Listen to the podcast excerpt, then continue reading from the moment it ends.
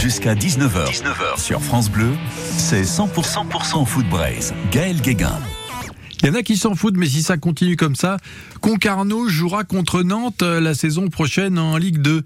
Il ne reste plus qu'une marche à gravir pour les Tonniers. Vendredi, ça sera face à Orléans, tandis que les Canaries auront chaud aux plumes jusqu'à la fin. Si le FC Nantes bat Angers lors de la dernière journée, alors il n'y aura peut-être pas de derby atlantique en Ligue 2 la saison prochaine.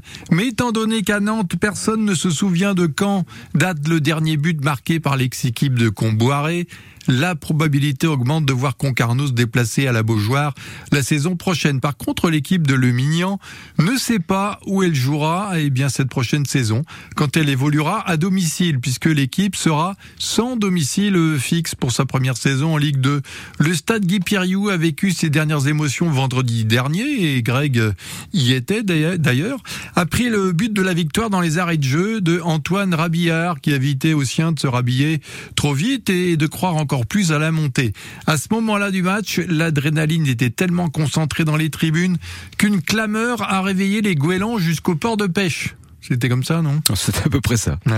Euh, le port de pêche euh, de Concarneau. Les 6000 spectateurs entassés comme des sardines pouvaient exulter avant d'envahir le terrain une dernière fois avant le début des travaux du nouveau stade. Là, c'est le moment que Greg avait choisi pour s'éclipser.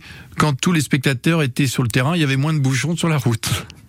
C'est ça. L'équipe de Concarneau ne pourra pas accueillir de visiteurs pendant de longs mois, alors que c'est si bon d'être chez soi. Oh, viens à la maison, il y a le printemps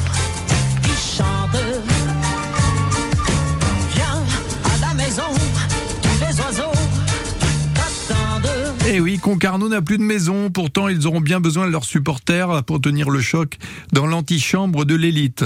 Mais les tonniers, euh, pour autant, auront besoin d'un port d'attache pour les rencontres à domicile. Pour l'instant, un seul stade a fait une offre, c'est le stade de la Rabine à Vannes, qui accueille des matchs de rugby et ceux du Van Olympic Club de foot rétrogradé en National 3. À ce stade, c'est trop tôt pour confirmer la nouvelle, mais pour les supporters euh, nomades, euh, c'est sûr, ils iront en caravane.